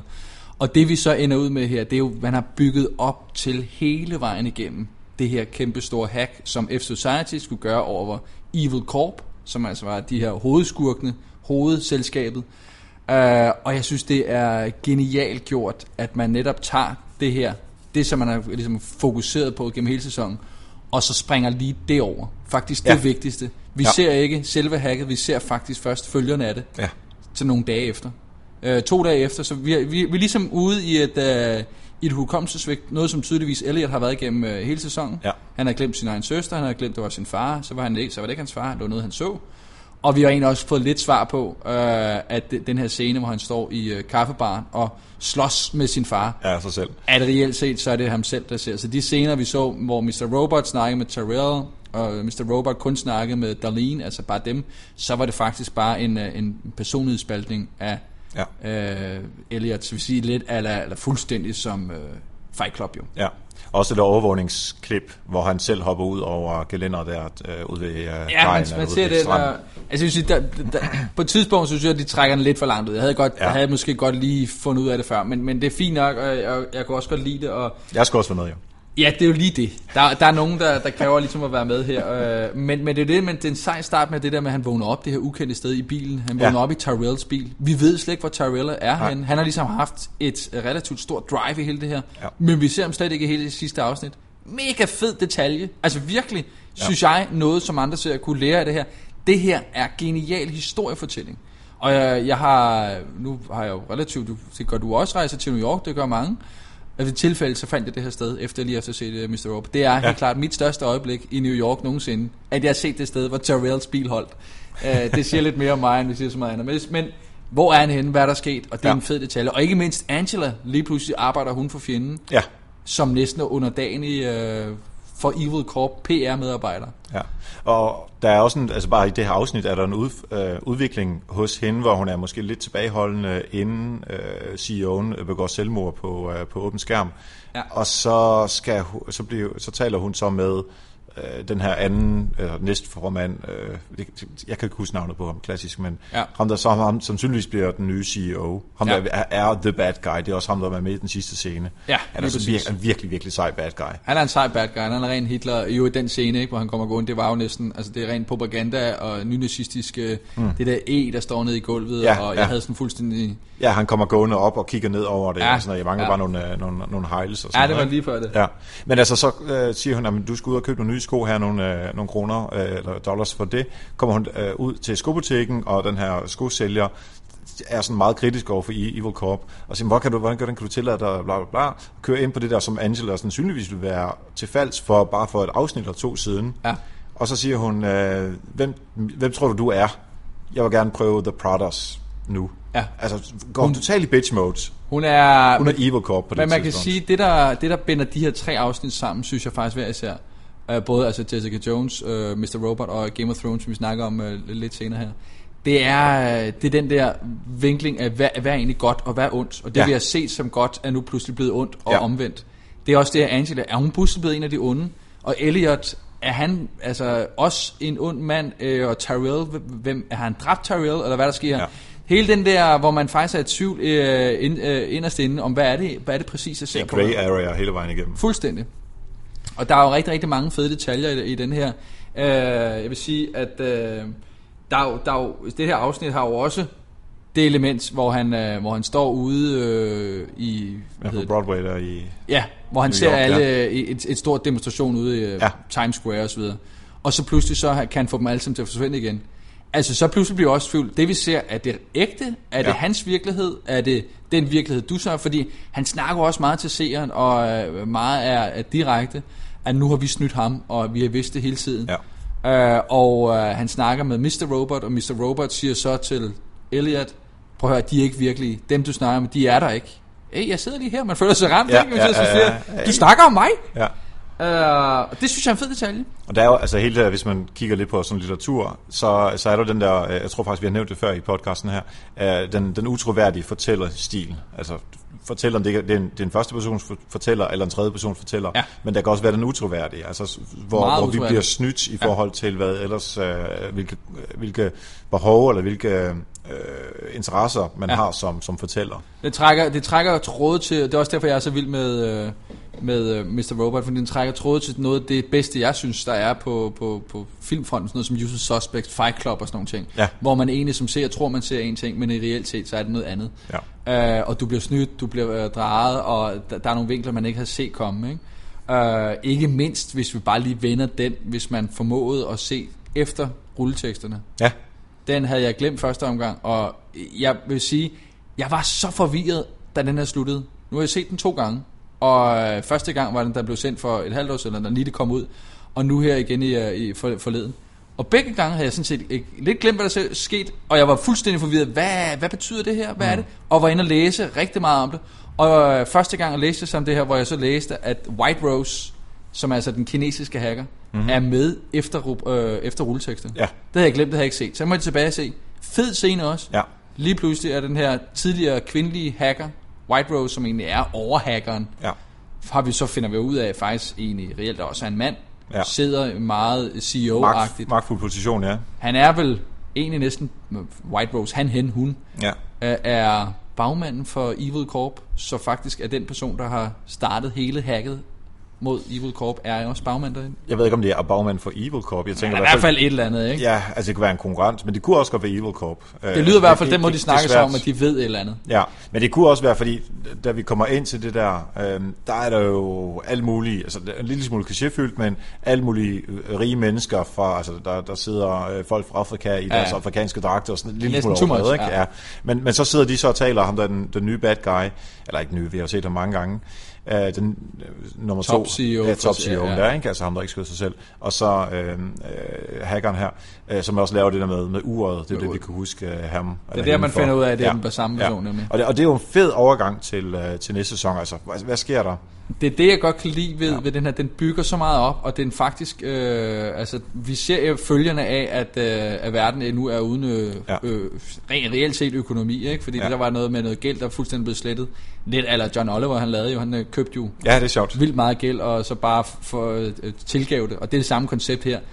Ja. Øh, Men hvis jeg skal være en lille smule kritisk, så synes jeg, at der hvor øh, Mr. Robots altså, fortælle, nej, måske ikke engang fortælle del, men snarere øh, formidlingen af, at der er, at det er hele verden, det her det er ramt. Ja. Så tager de nogle billeder ind af, af Angela Merkel og øh, Obama og, og andre statsledere.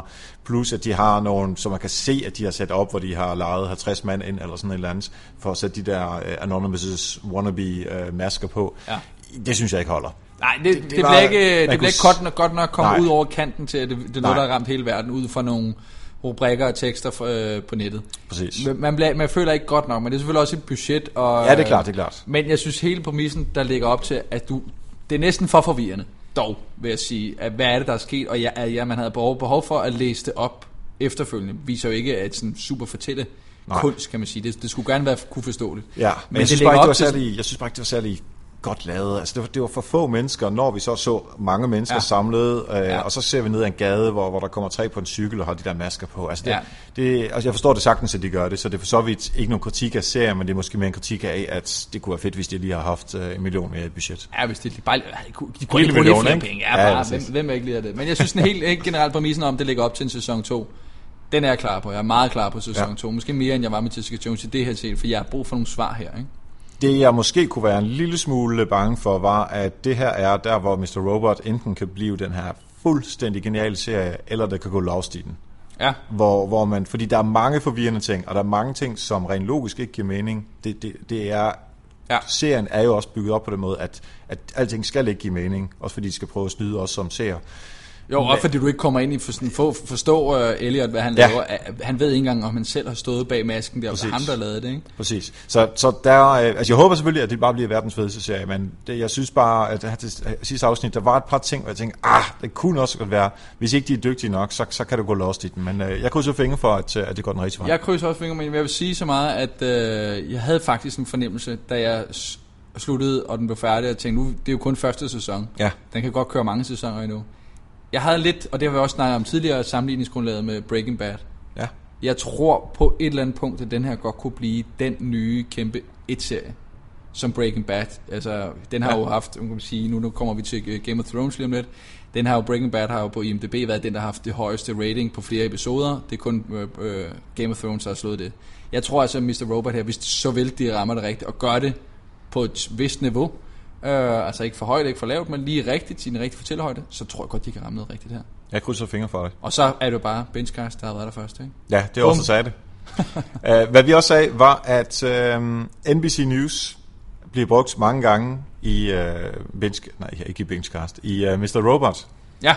Og jeg vil gerne lige dele noget viden omkring, hvordan, øh, hvem der ejer hvad i øh, USA, og hvorfor at man vælger NBC News i stedet for CNN eller Fox News eller Sky News. Det er jo fordi øh, NBC Universal, som er den store øh, tv-kanal, de ejer NBC News, de giver sig selv, og de ejer også USA Network, som Mr. Robot kører på. Så man, hvis, når man ser tv-udsendelser fra nyhedskanaler, ja. så kig altid efter, hvilke er det, der bruger det, og så se, hvem ejer dem, og så kan du næsten altid regne ud, hvilket filmselskab, der står bag, fordi det vil altid være inden for den samme familie. Det er sjovt. Det er, jeg kan godt lide sådan nogle ting.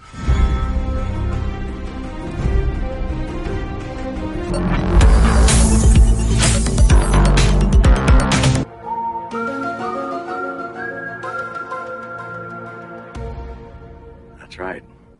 Now, say my name.